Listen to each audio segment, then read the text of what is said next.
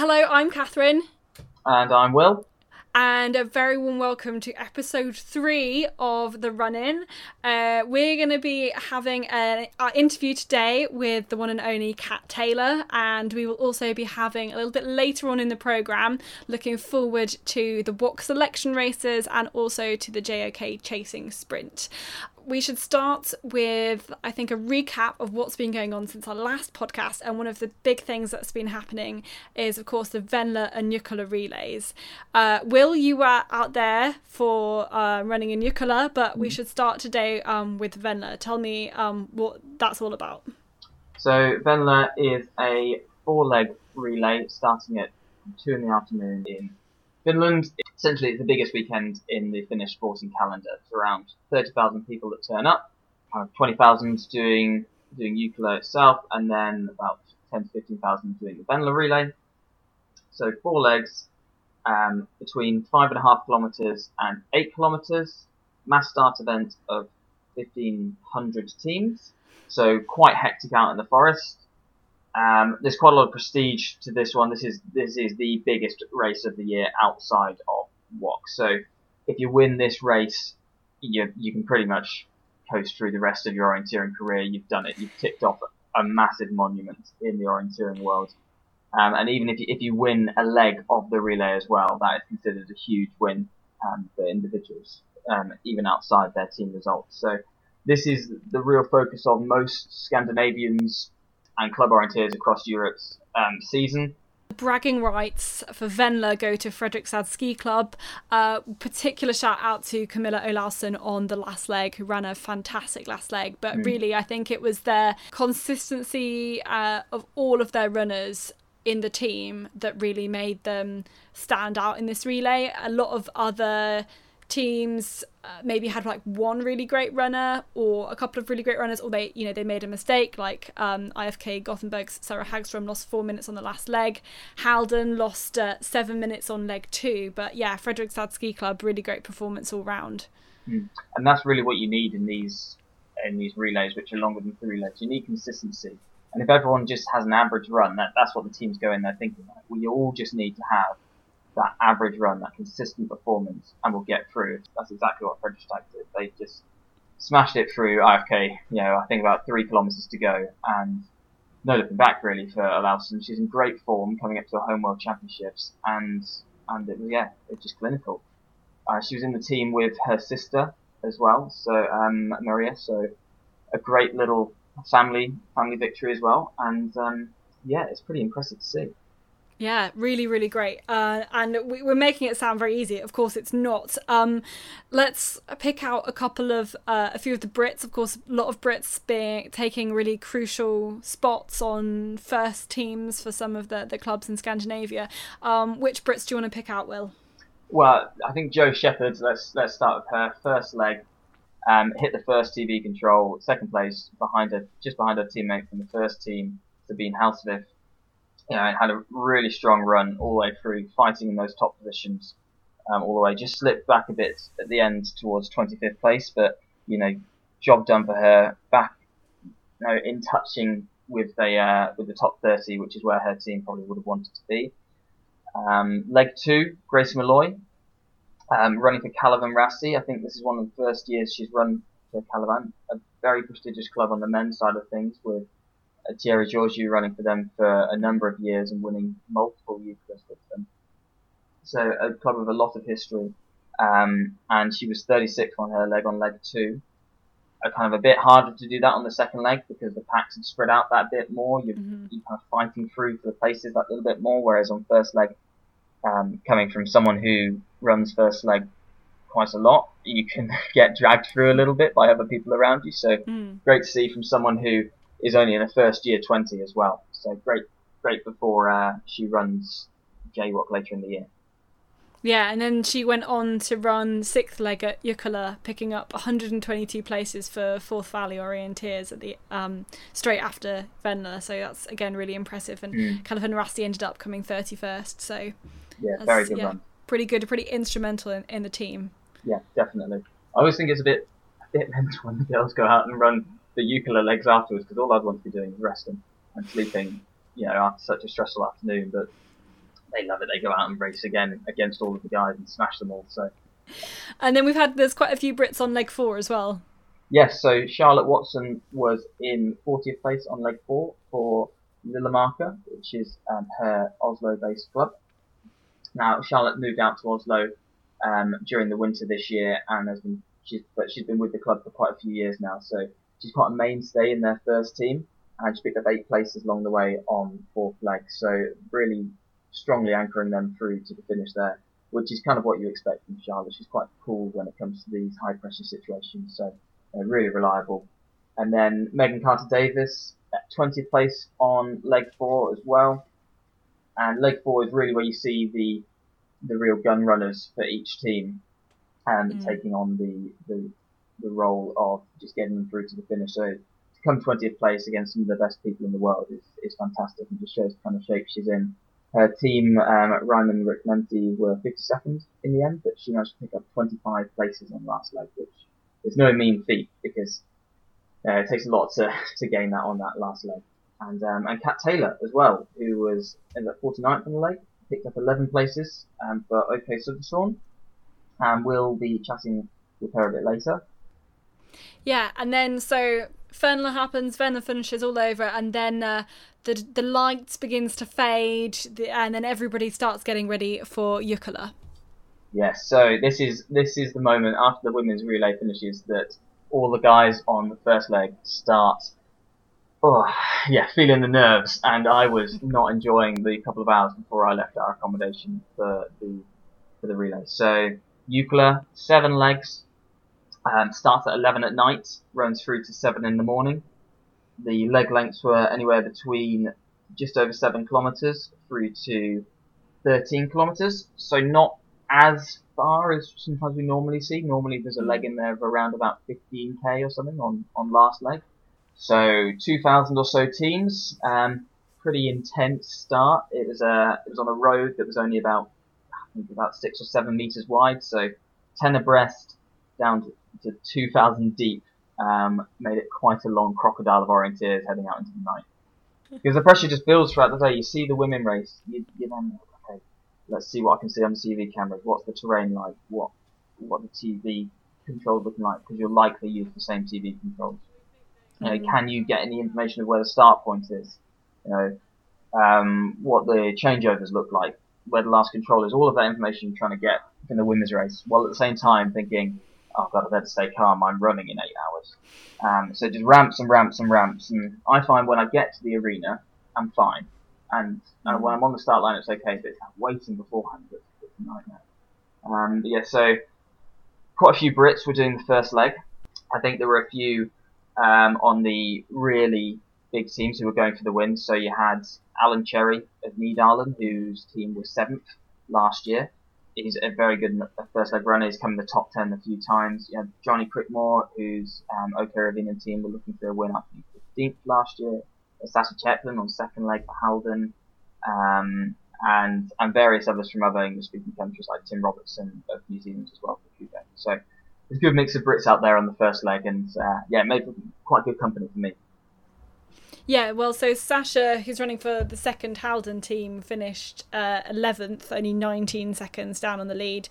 Alan Cherry in 14th, yourself, Will, in 16th. Mm-hmm. Uh, we also had Alex Carcas in 46th, that's a minute 45 seconds down, and Peter Hodkinson in 47th.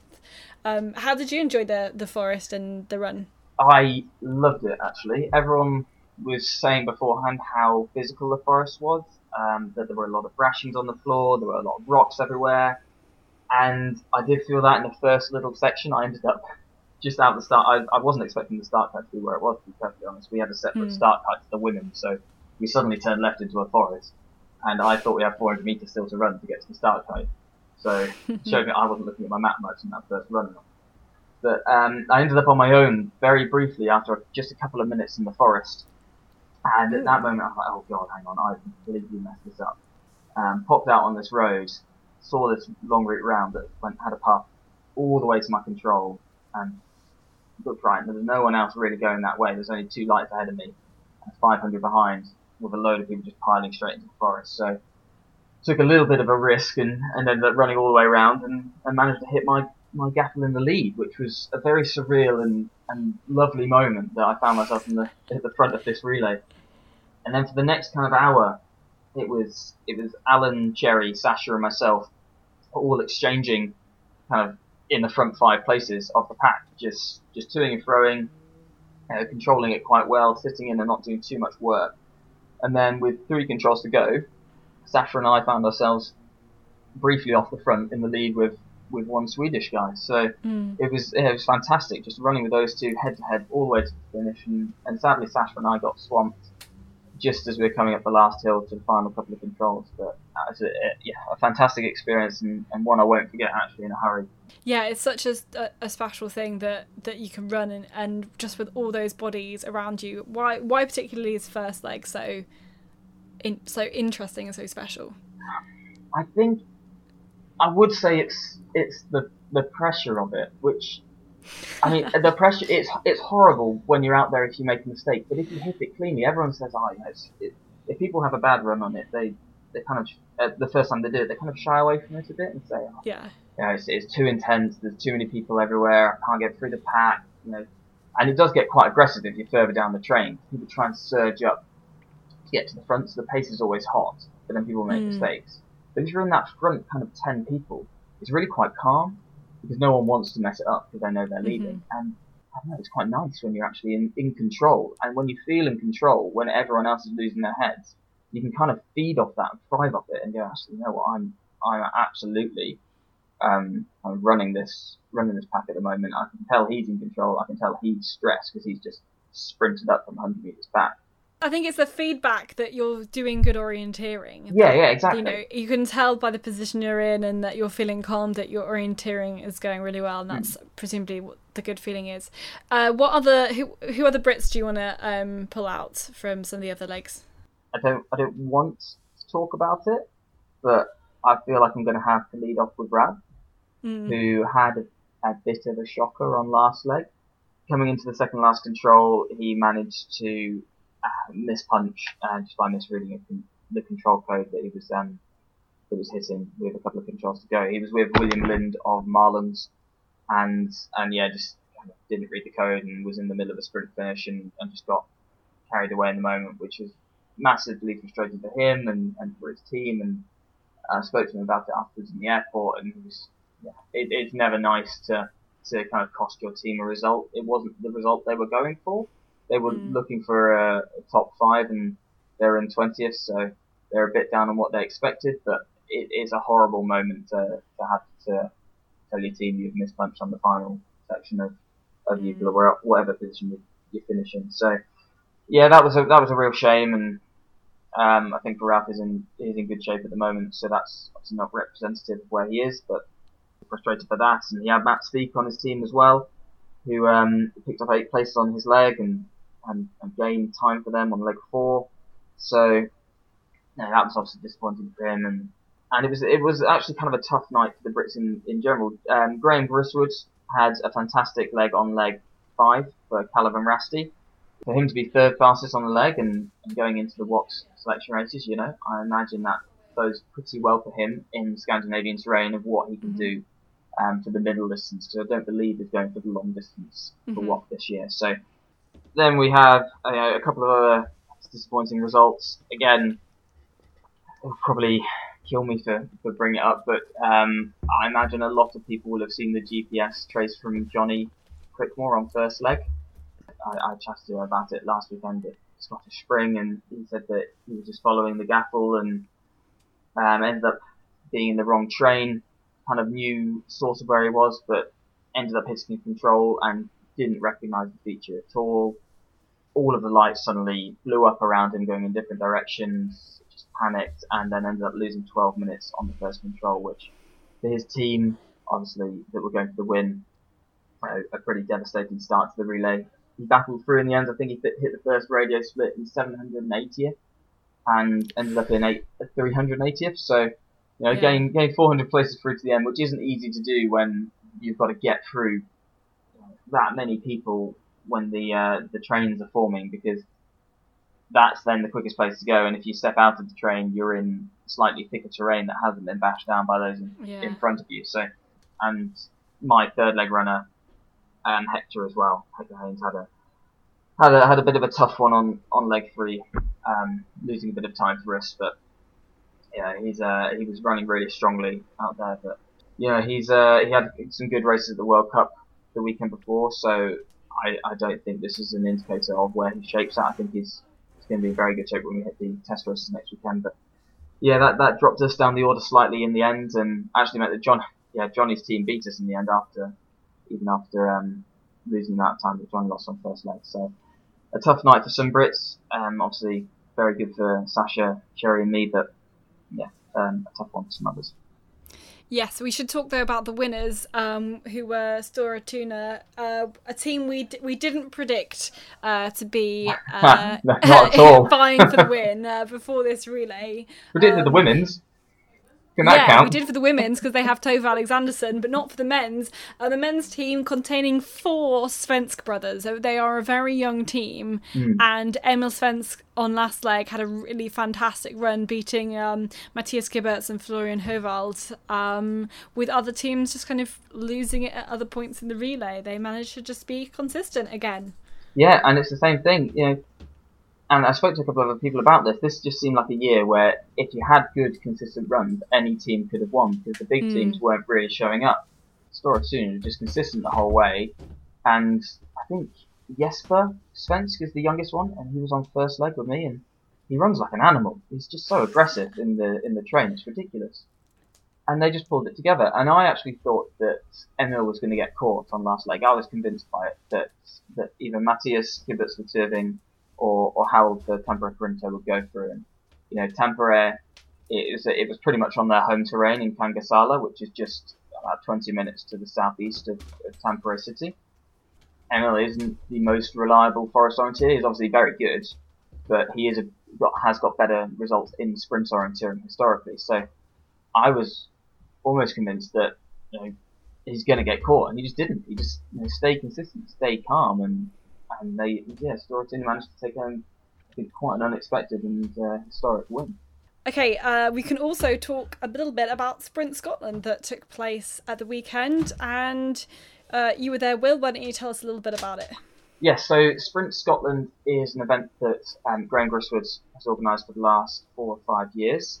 It comes in the form of a couple of training events on the Thursday and Friday, and it's really geared around elite um, orienteering in Scotland. So this was a mm. kind of a focus on um, Edinburgh 2022. So building towards that over the next few years, Graham's going to be um, probably increasing the coverage of Scotland, the relevance of the races, and the you know, there's some talks that go alongside it from um, sprint stars of the international scene. So Øystein Kvaal Østerbø gave a talk this year on Saturday afternoon, and um, there's quite a strong men's and women's field. So Norway sent a dedicated team of sprint orienteers over mm. to scout out the terrain for what 2022 already, you know, three wow. years out from it. So that's actually it, really impressive. Yeah, I know. It's, it's it's a bit ridiculous, really. That they were maybe they were taking it more seriously than the Brits were.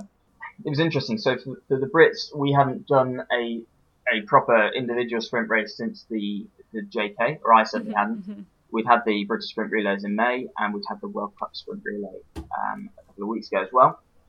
But this was really being thrown back into it. So Graham had mapped um, Bo'ness, just to the west of Edinburgh. We were met with really intense housing estates, um, orienteering, so short, sharp alleyways. You know, surprisingly hilly as well. The first race had 130 meters of climb on it. Um, really good wide route choices, so there was a constant challenge on every single day on, on every course actually and uh, yeah, it was really good fun. I really enjoyed it, especially the um, the first stage. It was I know, return to sprint orienteering is always a bit interesting because you think you're just gonna not have the speed for it after doing forest and, and be a bit kind of heavy legs from all the, the trudging through marshes, but it's just fantastic fun. And uh, if if we get courses like we did at Sprint Scotland, I think we'll be very lucky in WOC in a few years' time. Absolutely. Well, we're going to talk about another sprint race uh, coming up in the podcast, the JOK Chasing Sprint, uh, as well as the WOC selection races. But first, let's have a little chat with Cat Taylor. Cat, thank you very much for joining us. Um, down the line, can you explain um, to the listeners where you are now? Yeah, hi. Thanks for having me. Um, I'm uh, I'm in Idre at the moment, which is kind of about halfway up Sweden and um, next to the border with Norway. And I'm I'm just on training camp. Well, there's there's kind of three days races here, and um, otherwise been doing quite a lot of training. It's it's really good orienteering, so it was uh, definitely worth coming up here. I'm kind of in the middle of a big trip at the moment. I'm uh, came straight from straight from Finland from Jukola, and uh, now I'm here, and then next I'm off to uh, do some more WOC training uh, in Norway. Um, you mentioned Jukola, so how was your Venla experience this year? Um, I wouldn't wouldn't describe it as a vintage year for me. Um, it's been a bit uh, difficult this summer, kind of getting back into racing after so many injuries, and uh, I'm kind of on the way. And actually, Venla was like Venla was the first uh, race that I did where I felt really very strong in the terrain and uh, really kind of like myself again. But um, unfortunately, I was I think I was thinking a little bit too much about that and kind of getting a bit run happy and not um, not actually doing my job. Which yeah, I mean it's okay having a race like that on a on a day when it's just you, but um, you know I have some teammates relying on me, and I don't think I did a very good job, so I wasn't very happy with my Venla. Can you tell us a bit about the like the experience of what it's like running Venla and like particularly last leg that you did this year? Um, well, I think I've had like two different experiences. I had like the years when I was running with Linne, when the or the years when I was running in the first team with Linne, when I didn't I didn't run the last leg. I ran uh, usually it was first or third leg usually, mm. um, and then it was uh, we were expected to kind of you know go out in the front and come back in the front, and uh, it didn't always work out like that. But I tried to uh, try to do that, and there was a lot of pressure. And and now uh, usually it's uh, it's my job to kind of pick places on the last leg uh, for Södertörn, which um, it's I mean it's also fun. It's just I think like the the thing that's most different to like other races, if you run a later leg in Venla, the forest is packed. It's it's so full with people, mm. uh, like mostly people second, third leg runners, and you have to be kind of patient. It's frustrating. You sort of like you're kind of running along. You find yourself like in a queue almost, and uh, and trying to like kind of get out of the out of the queue and overtake can be difficult. You know, if it's rough terrain, it's mm. uh, it can be tricky. But um, I mean, it's it's a great experience always. It's something really special. Uh, something everything should uh, some something everyone should do at some point. So. Yeah, absolutely. It's still on my list, um, unfortunately. Um, Yeah, absolutely need to. yeah, yeah, I really, I really do. I wish I was there this year. Is there like any way you kind of approach that race differently to to say like a standard World Cup race or, or other race? I think once you're used to it and once you've run a few of them, I guess like I have, this is my tenth one. Um, you know, kind of a few of the different scenarios to expect, and uh, I think like a big part of it is just kind of taking in the spectacle. Yeah, the big thing is just there's so many people, and um, I think you know you really should take the chance to kind of take in this whole atmosphere, which is you know it's special. It's something that you don't you just don't get at any other race, even even in any other race that you've been to that you think is a big race. Then you go to Jukola and it's like it's just it's completely next level. So um, I think yeah, you just got to make sure you kind of take the time to uh, actually enjoy it while you're there. And uh, I wouldn't say that you know the orienteering secondary to that is usually really good, uh, really good quality race, but it's the only thing of its kind on the calendar really. If anyone's going to Jukola any year, that's my tip. Just like you know, just really take it all in. It's always quite an exciting one at Venla. I mean, you know, sometimes Jukola spreads out so much. It's the same at Tiomila, you know, the, the men's relay spreads out a lot and, and the women's usually kind of stays a bit tighter and uh, there's a few more kind of like changes in the in the lead, you know, all the way through. Eight kilometers, I think your leg was, Cat, the running leg four. Yeah, it's not it's not usually quite as like you know that you don't get quite the short and the long legs like you do at Tiomila. They're usually a little bit more even. But it was technical. It was tricky, um, and I got caught out I got caught out on or, or just being really stupid on one control near the beginning, but then on two the two kind of longer legs later on that we had, both of them I just didn't.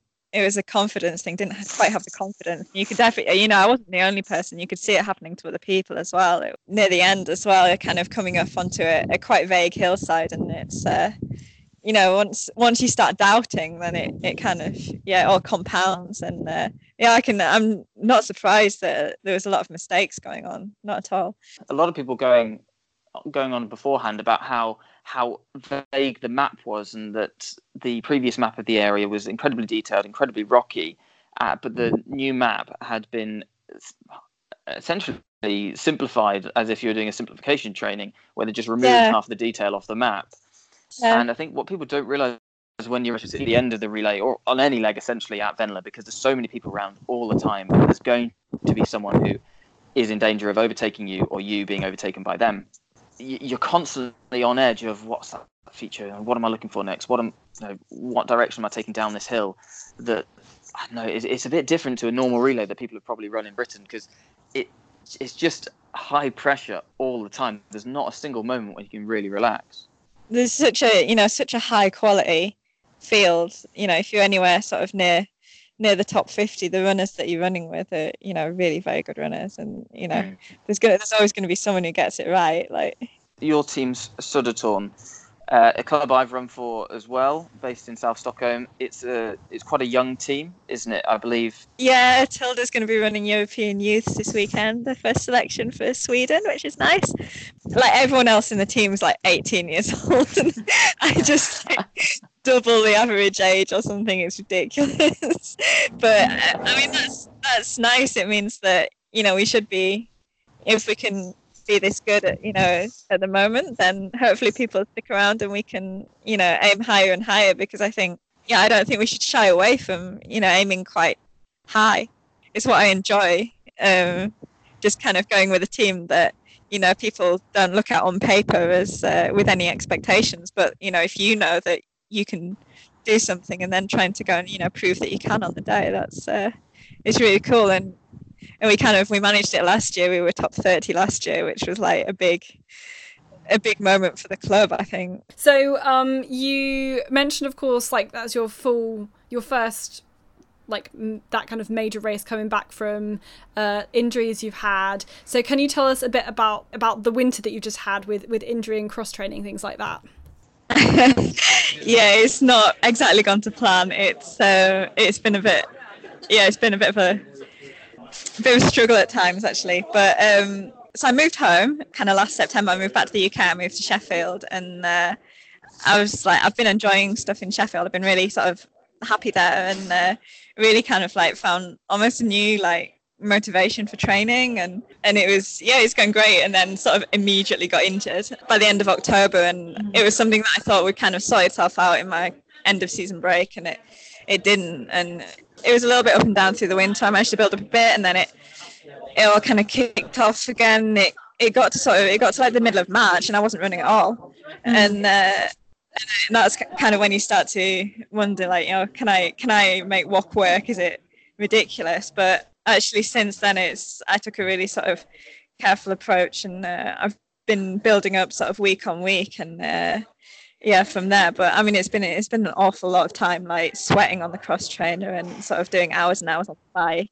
um, at home. It's not it's not been a usual winter by any means. I mean for, both for good and bad it's uh, i think some good things have come out of it as well actually uh, as well as just the the pain that it's been what's what's of those good things i think like in the past like my confidence with racing has mainly been built about the built around the kind of the amount of running I've been able to do, the volume that I've been able to do, and I've really sort of relied on that to kind of like uh, to underpin everything else. And uh, when that's been taken away, I've sort of, you know, I've been really f- forced to think about the quality and, and to plan really carefully the the orienteering and the terrain running that I do do, and and to kind of you know really get the most out of everything. I think that's been one thing. Yeah it's kind of forced me to to get out my comfort zone a little bit and get out of a rut.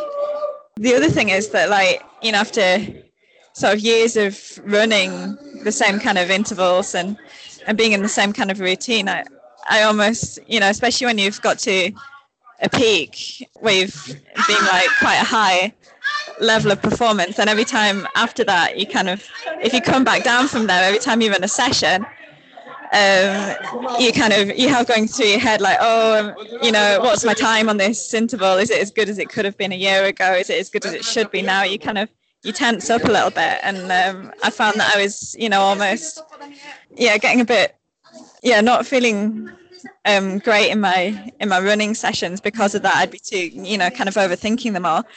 When I've been forced to do intervals on the cross trainer, it's completely different because I just you know, so I don't care about my output on the cross trainer. I don't care about my sort of, you know, whatever speed it tells me I'm going or like whatever kind of watts is coming out. Like all I care about is like that my heart rate is getting high, that I'm working really hard, and that it's uh, feeling like a good training. So you know, almost I've been able to to relax into the hard sessions more and really kind of push myself physically without being worried all the time about the kind of you know about the performance. I've had a few times like over the last few years where i've you know reached a really high level and it's been high enough so that you know you have to come down a little bit before you can come back up. And that i think that's actually one of the hardest things to deal with as an athlete mm. kind of getting to a peak and having to drop from it again. It's uh, it's scary when you know after after like five years of just going up and up and up and you said you you know you moved uh, back to the UK, back to Sheffield. Kind of what what was kind of around that decision to move back to the UK?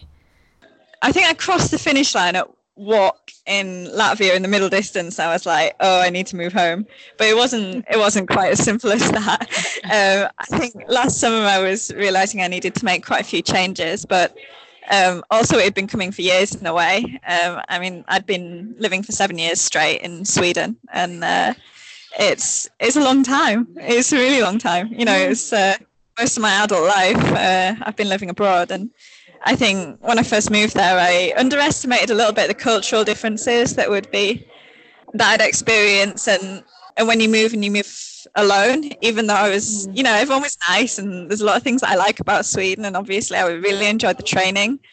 It is lonely. And, you know, you're living, you know, I was living by myself in a little hut in the, in the forest, which sound, it sounds great. And it's great for six months, a year, and it's fine for two or three years. But yeah. you know, after four, four or five years in Uppsala, I was, you know, I was really ready for a change. I moved to Stockholm, and that kind of bought me a couple more, a couple more years. And mm. still, by the end of that, it was, uh, you know, you can be surrounded by so much forest, but you know, if you don't feel happy and you don't want to go running in it, then it's you know there's no point so. Yeah um, absolutely. Was there anything you particularly you missed about the uk um, I think I missed the sense of humour. I, I, don't, I don't, I don't want to sort of to kind of diss Sweden or anything, but um, I think it's a lot to do with because I insisted on talking Swedish all the time. I took Swedish at university, and mm. I kind of just like jumped straight in, like, oh, I'm going to speak Swedish to everyone. I didn't think about how much of what you say is kind of, you know, it's not in actually what you say; it's how you say it and this tiny little kind of the subtleties and the humor that you that you use when you speak and you know when you kind of talk without using that for a few years it's yeah it gets to you and it's it's really kind of it's harder a lot harder to properly um, communicate. You know you can get make yourself understood and get you know get the basics done and you know ask people how they are and they're like fine and how are you? And you're like fine and and it's great. But you know if you want to really get to know people it's a lot lot more difficult. And i think you know i just i felt it more and more the longer i was there. So um, yeah i'm just i'm so glad to be just back you know somewhere that feels kind of like home. And I'm, I'm at the other side of yorkshire from where i'm from in sheffield but um, it's uh yeah it's good enough it'll do yeah that's great yeah, okay let, us get back um a bit to the orienteering you've been on the senior GB team i think since 2012 at least that was that looks like it, that was your first WOC that was my first WOC yeah um i did a couple of things before that but the 2012 was really sort of the year that I I did European champs and I did WOC. So my question is, what's what's been your highlight so far?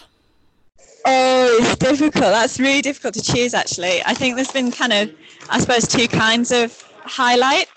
And the first one is, uh, you know, the just the pure achievement. And especially like I've had most of my best runs at a time when, uh, because I make my I make life so difficult for myself sometimes, and um, I make you know what's really quite a simple thing orienteering into something very um, a lot more difficult than it needs to be and a lot of my best results have actually come um, after there's been some kind of other crisis going on that's completely distracted me from uh, mm. the actual orienteering and then when you get you know you get across the start line and it's uh, and then suddenly it's so easy and it's uh, and that's when I remember best so we were at the Europeans in Portugal and uh, it's sort of it was the night before the long distance and I just had a complete absolute disaster in the sprint.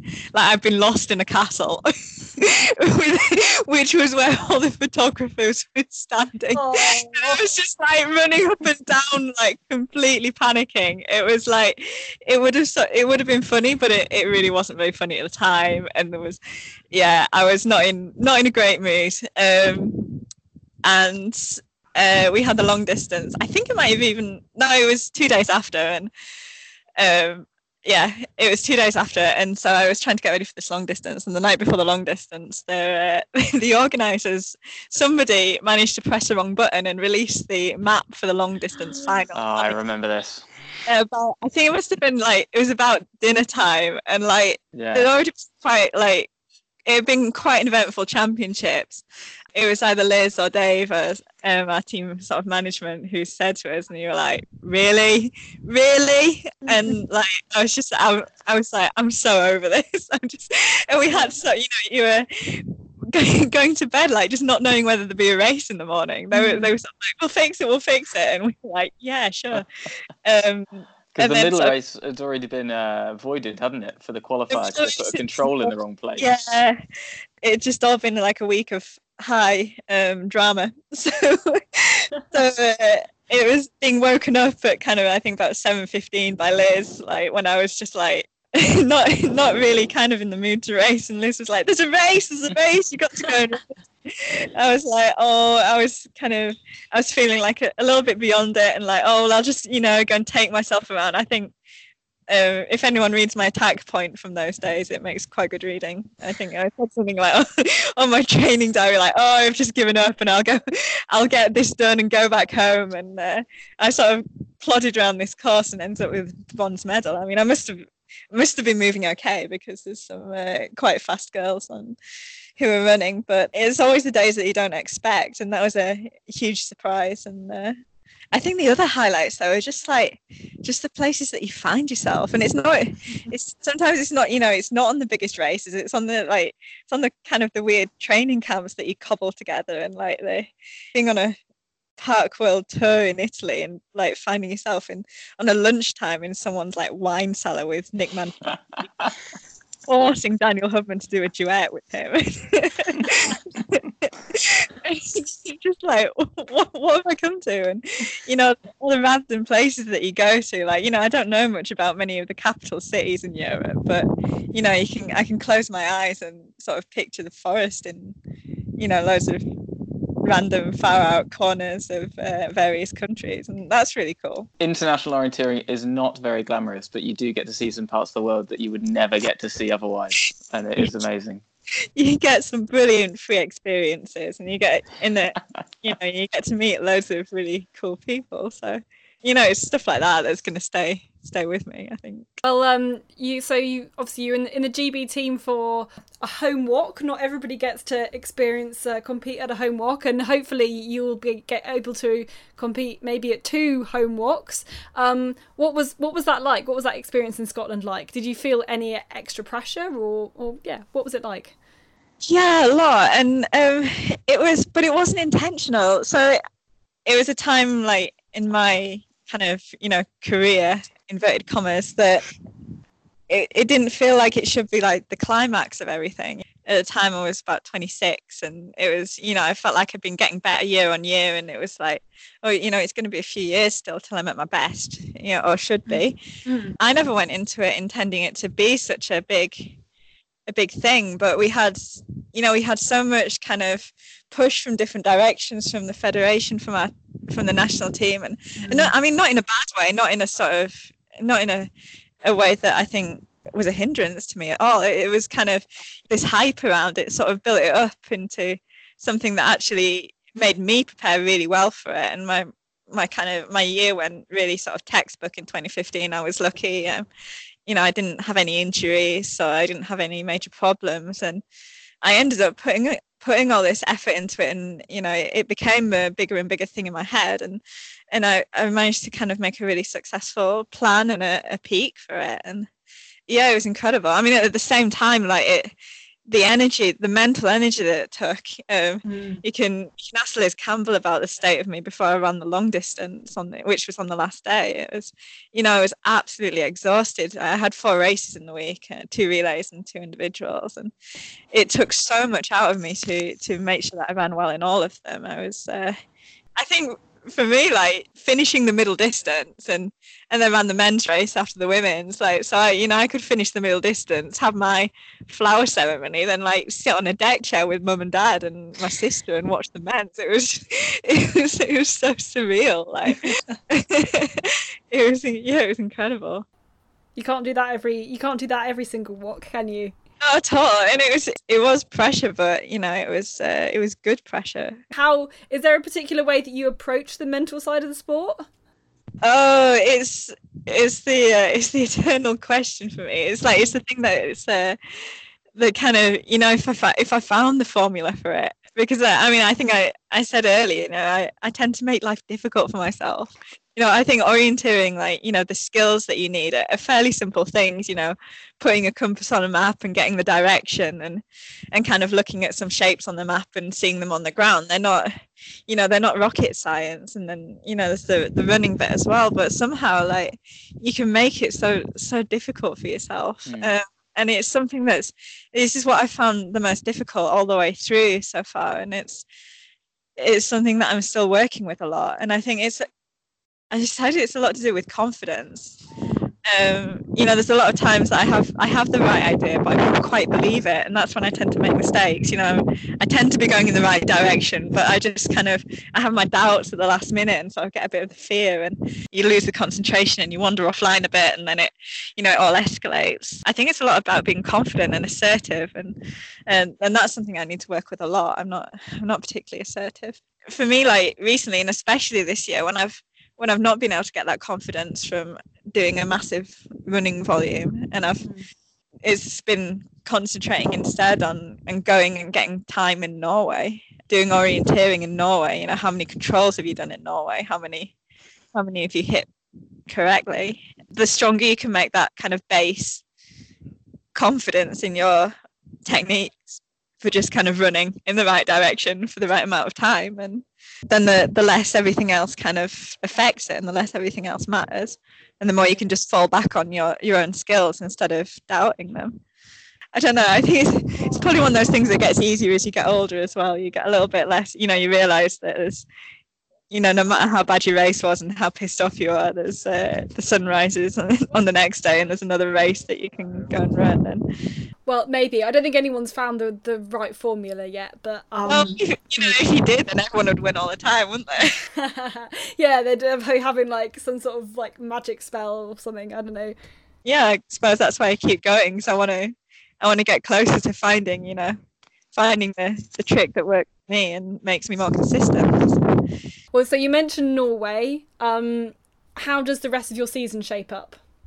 Um, I usually usually I don't look at anything after WOC until WOC has happened. I, I, have some vague plans. We have to send in our selection availability for the things afterwards. At the moment, I'm thinking until the until the middle of August. I think one of the big things for me was uh, I was I've been instructed to spend at least a month in Norway this year. So I've been uh, forwards and backwards to Norway quite a few times in the spring, and I'm back there next week uh, for kind of the last 10 day camp um, before WOC. And uh, it has the selection races at the end of it. So um, it, could still go, go wrong, but um, hopefully I can come through those okay. And uh, I will have my ticket booked uh, to Norway again in August for WOC. Um, after I come back from Norway, the plan is to go back to Sheffield for, I think maybe a week, a week and a half or something. Yeah, I think it's a week and a half, and then I'm up to uh, Scotland for the Scottish Six Days. Except I'm not running all the days. I've had to be a little bit selective because it's it's so soon before WOC. Um, so I take, I'm thinking I'm taking three of the days, Um, it was hard races. I might be going to the World Cup in Switzerland, but probably not in uh, China, which is a bit sad. But oh well. Oh, Uh, come on. China, China's going to be the most fun one of the last few years, Yeah, surely. Heard so much about China, but uh, It is, I- it is very good. if, if someone's listening who can uh, pay for a ticket for me to go to China, that'd be. but otherwise, I think I might have to stay at home. Yeah, well, that's, that's the problem, isn't it? With the lack of funding for British orienteering at the moment, we can't just go off on these jollies to Asia all the time, can we? The squad, we've got to slightly pick and choose what we have to do. And Switzerland's not cheap. Yeah, Switzerland's not cheap, and Norway's not cheap either. And because I've sort of put in so much into going to Norway, like you know, I spent so many weeks in Norway. It's really kind of uh, really taken it out of me this year. I had kind of planned to go to China to start with, but it's kind of it's looking like I probably have to drop it out of the program now. So Ah, it's a shame. yeah, I know. Then looking forward to next year. Uh, obviously, this year's been a forest focus, and there's a few more. And and then next year have the first split European forest and sprint. And this year you've obviously not been doing sprints. At all. I, I tried doing one sprint, it didn't go great. Which one was that one? It was the British uh, sprint relay. oh, yeah, yeah. Oh, well, mine didn't go well there either, so. It wasn't a vintage performance. Do you think you'll bring any sprint back into your program next year, or keep the focus on the forest? I'm not sure at the moment. And I've been really enjoying doing like how I've been training this year. And Mm. I think also I've been, you know, had it been a, a sprint WOC this year, I would have probably not been able to do it because the way that my the way that I've been injured it's been so much better to run on a soft surface. Mhm. Um, so that's one of the decisions that I have to make in the autumn, whether I'm going to um, do more sprint or whether I'm going to actually say my focus next year is on Europeans. Um, and I, I've sort of been feeling more and more like it's going to be in the forest, but it could all change. I don't know. I don't know yet. Because it's in Czech Republic, isn't it? So those forests, they're pretty nice. Big sand, sandstone pillars, uh, open, fast runnable. It looks amazing. It is great, and I have been like kind of looking forward to having a two-year project almost because this year's been a bit hectic trying to get in all the all the hours that I've wanted in Norway, and I spread that out a little bit and have a little bit of a longer term focus towards the next WOC might be quite nice. But we'll see how it goes. Uh, I mean, I suppose like you know don't really need to make the decision properly till after the winter, see how the winter goes. It's not like I'm sort of anti-sprint per se. Like you know, there's been time there's been sprints that I've really really enjoyed and uh, in the past, and it's also been something that I've done quite well. So yeah, it just depends how I'm feeling, kind of in the spring next year. Because that's interesting. Because some people are saying, you know, they'll completely do something else with a, with a split WOC or or here and there. But obviously, you're as quite an all rounder, then obviously you're still open to it. But then walking Edinburgh, obviously, what we're speaking about with 2015 being such a big moment and so nice to have your family there watching and, and friends around and it being a home WOC, would you definitely go back to sprint in 2022? Is it, is it something you couldn't avoid? I don't know. I'm going to have to think about it like closer to the time, really. It's a strange one. I mean, I went to uni in Edinburgh. I spent, you know, I spent three years of my life there, and I, I wish I'd spent more more time kind of loitering in alleyways now. I mean, it'd be good to go, good to go back there, and of course, I think it's going to be a great spectacle. But um, I'm just, I'm not sure. I think it, I think when it comes down to it, like you know, I, I enjoy sprint, but it's forest that I can't do without. You know, it's that, Yeah. that I first did when I grew up, and it's that, and that's why I wanted to be an orienteer. So Absolutely. Well, well, thank you very much. Good luck. Um, best of luck, of course, going forwards, WOC and everything as well. And that was Cat Taylor there, um, giving us quite a good insight into her life, what drives her, and her of mental approach to racing, and where she'll be over the next couple of years. Um, we spoke just before the interview, Katherine, about Sprint Scotland and and what that was like for, for myself racing up there. This weekend sees the JOK or Jock Chasing Sprint. Um, this is a a pursuit style race with a prologue and a chasing start afterwards. It's been run um, for quite a number of years in Britain. You're heading up to it. Why don't you tell us a little about what bit about what you're expecting and what you're going to face? Well, yep, I'm heading up there. Um, as is becoming normal with me, I am not going to compete. I'm going to commentate uh, as it's being televised by the Adventure Show on BBC Scotland. The Adventure Show in general are doing like a series of live broadcasts of different sporting events, and orienteering is their first one. So it's going to be super exciting. So there's, uh, as you said, Will, the prologue first, um, which is going to take place around four, five o'clock in the afternoon, and then we will be broadcasting from seven until nine in the evening live um, on Friday, where we will have the pursuit races. So, in the pursuit, the winner of the first race will start first and then everybody else will start afterwards and normally it is say if you finish 22 seconds behind the winner in the first race you start 22 seconds behind them in in the second race. Um, they're doing they're kind of doing a thing to condense the starts. So if you finished like less than 10 seconds after the person ahead of you then that's the it's still going to be that same gap. If you finished like more than 10 seconds behind um, like slower than the person ahead of you then it's it's only going to be 10 seconds so Oh, really? it's really going to make sure everybody's there's going to be somebody going off every 10 seconds or less Oh wow. in this race which is going to be very very intense but the the whole idea the whole format is it's still even with that condensed start list blocks for the second race it's still going to be the first across the line is the winner basically Oh, really? so That's inter- that's an interesting way of doing it, isn't it? That's going to be Yeah. pretty fast and furious the whole way through. Yeah, so in theory, somebody could win the re- the first race by 30 seconds, but they only actually have a 10 second advantage when they go into the chase. I think it's going to be really interesting to see how some people actually approach that and how you know how much do they focus on the first race, how much do they focus on the second race and yeah, I think it's going to be, be really interesting. It's also not uh, like 100% urban sprint. It's some urban, some parkland, and actually a fair bit of forest Mhm. um, up on up on the hillside above um, Callendar Park in Falkirk. And I think that's going to be particularly interesting simply because we don't have many forested sprints. Almost all of the sprints we have in this country are urban sprints, Mm. and I think that's going to really make a, diff- a difference. Uh, so too will the fact will be the fact that it's um, actually a forest map. Chris Smithard has mapped it um, at one to ten, and it's going to be enlarged to one to five Uh-huh. for this race, which I I think is that that I feel that would throw me more than anything else, to be honest. Um, The fact that it's not a sprint spec map at one to four. Hopefully, it'll be a really, really fantastic production. I've had a couple of chats with the producers, and I'm really excited to to, to see what it's gonna what it's gonna turn out like. I think it's going to be quite different to what I'm used to with um, the IOF uh, live orienteering live streams, which are you know not as structured or uh, we'll be focusing on first the men's junior, then the women's junior, and then the men's and women's open classes. Where I think in in the men's open we've got a really really good field heading up there.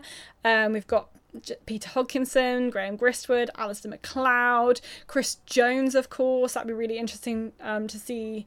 Uh, how he performs in in this sprint, and definitely I think will be one everybody is of course looking out for. We've got Murray Strain, we've got Johnny Crickmore, we've got Sasha Chepelin. So it's a really great field, I think, particularly for this men's race. And I think I, you know, I I think anything really could happen. And then in the, the women's open race, we've got Grace Molloy. Uh, she's running Faye Walsh.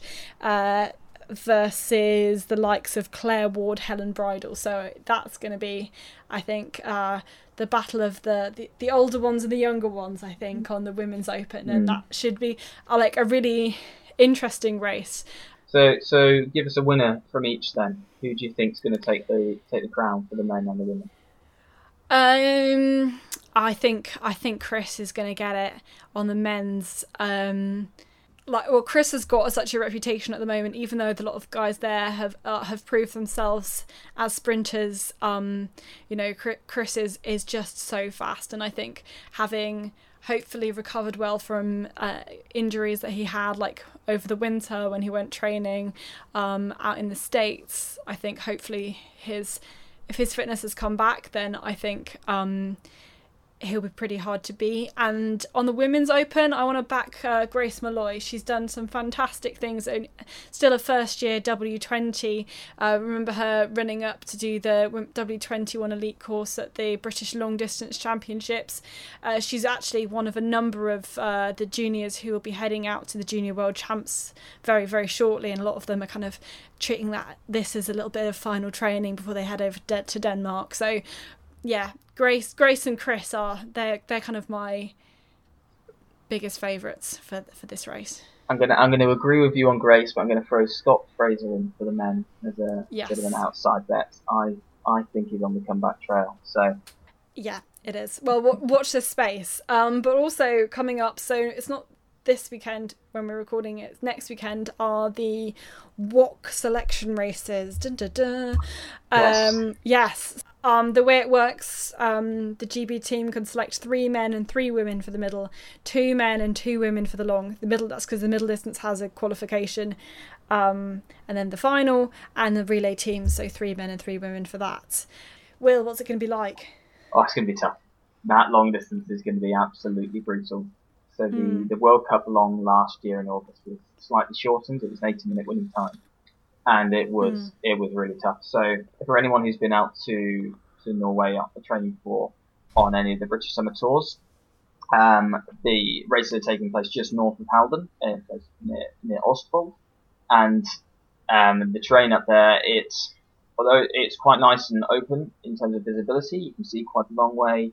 All the features are really well defined and the, the areas are really nicely mapped. It gets pretty boggy when you're in the marshes and there's a lot of heather underfoot just in the White Forest. So if you're out there for a full 90 minute, 100 minute long race, it's really quite sapping and it can take its toll. So you need to be very physically, physically fit and physically strong. The middle race, obviously, you know, it's, it's 35 minutes. You can kind of power through that, but for the long distance, especially, you're going to be looking at the, the strong boys are going to be winning that one. So, yeah. So first up, long distance race on the Friday. Ah, to be fair, it's completely open this year of who's going to get selected for the long distance. I don't think anyone has really stuck their hand up and and asked to be, or you know, give put the selectors in a position where they said, you know, I'm the one who's going to get picked on the men's side. The women's Mm. side, I'd it's a bit more clear cut. I think with people like Meg who had such standout performances in the long race of the British champs. Mm, Say, yeah.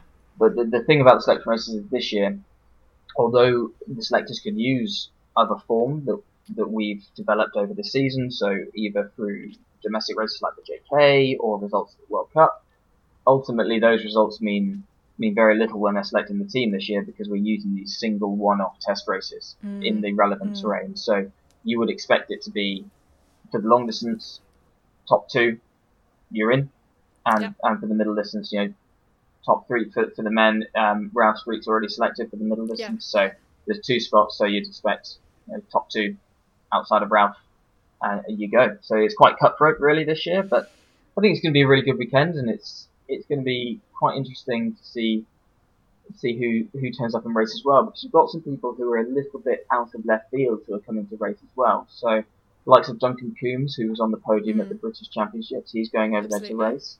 He's a member of IL Tyrving, who is an Oslo-based club, so he's got a lot of experience in the terrain. So he could throw up a surprise performance in the long distance, I think.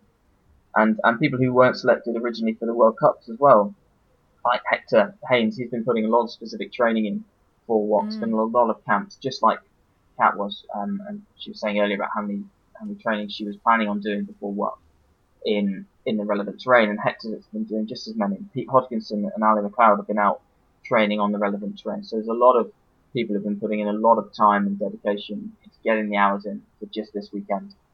Yeah, I think it's going to be so tough for those who, well, just for the battle for the places, a Mm. lot of pressure. I think it's also going to be down with who, who can deal with that kind of pressure, especially when there's, you know, normally it's three men and three women, but it's the fact that at this World Championships there are only three races. There is only the middle, the long, and the relay, so there are significantly fewer spots available on the mm-hmm. team yeah And I think the last couple of years, the Norwegian men at least have raced all of the Boris races at WOC, regardless of what they've been doing. So you've got to assume, basically, us as athletes going into it, we have to assume that no one's going to be rested during the week, and that everyone Mm. will be racing everything. Because if you don't approach it with that mindset, you might not make the squad. Because you can't assume that you'll be brought in as, as cover if someone else just doesn't want to race the long to rest up for something else. There's a there's a high focus on the relay in the team as it is. Mhm. Uh, we we feel like that's our best chance of a medal, Yeah. um, because and we're all quite committed to that goal. And a lot of us have said about how we want to you know, focus on bringing a medal back in the relay discipline, and we've had really good results over the last few years in both the men's and women's races, being on the po- podium multiple times in that top six. So it's going to be a really tight battle for the spots um, for everyone involved. So myself, uh, I'm aiming for everything. So we'll see what I get, and if the races go well, they go well. If they don't go well, you know, I've, I've had quite a good season so far, so I'm quite happy with, with my results. But obviously, I'd love to make the team and, and get back to world champs after not not going last year. So Do you know when selections will be announced? I imagine they will be announced around about the week after, um, or certainly to the athletes at least. They might be announced even sooner, maybe the day after, on the Yeah. on the Monday after the races, just to give us enough, you know, as much time as possible in case we need to plan extra training camps to get in the terrain for it. Yeah, yeah, Um. But the the panel itself will. I'm not sure how long their meeting will take because they're using it selection for both World Cups later in the autumn and Euro meeting as well, which is a, a B international that's being run in um, Estonia in September. So maybe they'll do the WOC ones first and and tell the athletes about that, and then they'll um, they'll do the other selections as well. Yes, well, if they are out in time for recording the next podcast, we will, of course, be bringing you news of who's been selected for the World Championships. Uh, nevertheless, we'll still be bringing you some results from these WOC selection races, looking at the chasing sprint and um, looking forwards towards um, other parts of the season. We can at least Uh, guess who's going to be in the team based on the results, Yes, we will make some educated guesses Yeah. if we don't have the full selections out. and I'll Um, try and not to slip up and, and mention people I shouldn't if I'm under confidentiality, not to mention anything. Yeah, that's right. I'll do I'll do all the speculation, and and then you can tell me afterwards who's got in. Exactly, Um, yeah. uh, yeah, yeah, we'll do it like that. So thank you very much, everyone, for listening to the run in. As usual, you can get in touch with us. You can follow us on all the social medias. We are on Twitter and on Facebook at. Uh, at the run in pod. Uh, please uh, if you have any questions please do send them in. We'll try and um, answer any any questions any queries you want to have anything you want um, myself or will to chat more about. Uh, but until then uh, we will see you next time. Yeah, see you next time.